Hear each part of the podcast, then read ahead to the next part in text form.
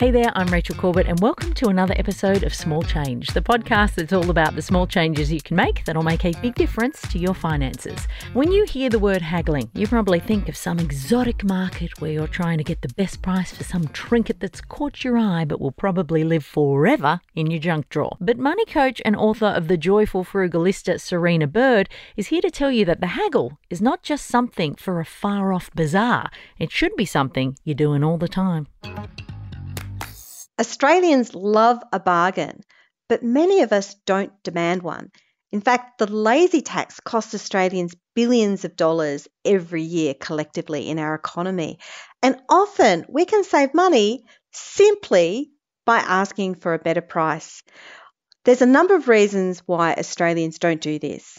One of it is that we're really worried about being seen as being aggressive or stingy. There's a lot of social pressure against negotiating, especially in a commercial context.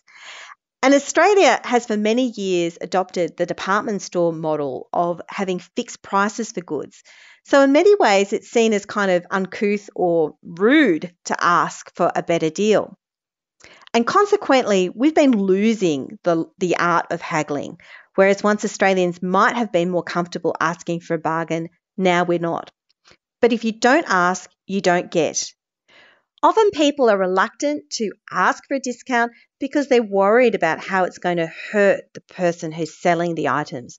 We worry about hurting the retailer. But at the end of the day, that retailer wants to make the sale. It's going to hurt them a lot more if you don't buy.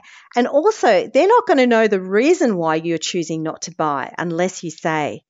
And I'm about to show you one simple phrase that is going to help you save a lot of money.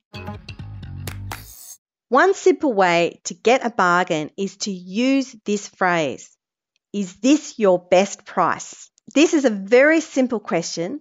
It's not hostile and it's really easy to say. We used this phrase recently when buying white goods, or at least I should say my husband used this phrase recently because I actually forgot to do it myself. But what had happened was we'd gone into a big white goods store, we looked at what was on display in the store, we decided on a model, and we were almost ready to fork out $599. Then my husband asked, is this the best price?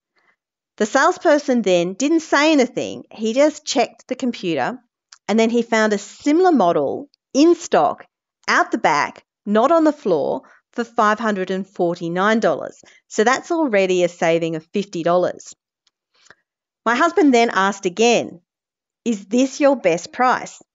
The salesperson then paused and then he offered it to us for $520. So that right there was a saving of nearly $80 just for saying those words. Is this your best price? So why don't you use it next time you buy something in store? And of course, on another issue, e-commerce has also opened up more options for consumers to compare and contrast.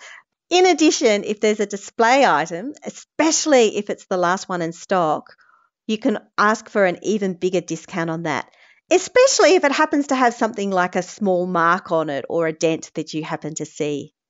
The other benefit to buying X display stock is that it's already been built for you. So, no need to have an argument with your other half if you go through the instruction of how to assemble a flat pack. It's already done for you. And if that's not worth the haggle, I don't know what is. The less Allen keys that I have in my life, the better. Now, if you've got a hack that saved you a whole lot of money, why not let us know about it at smallchange at novapodcast.com.au and I will see you on Monday for another episode.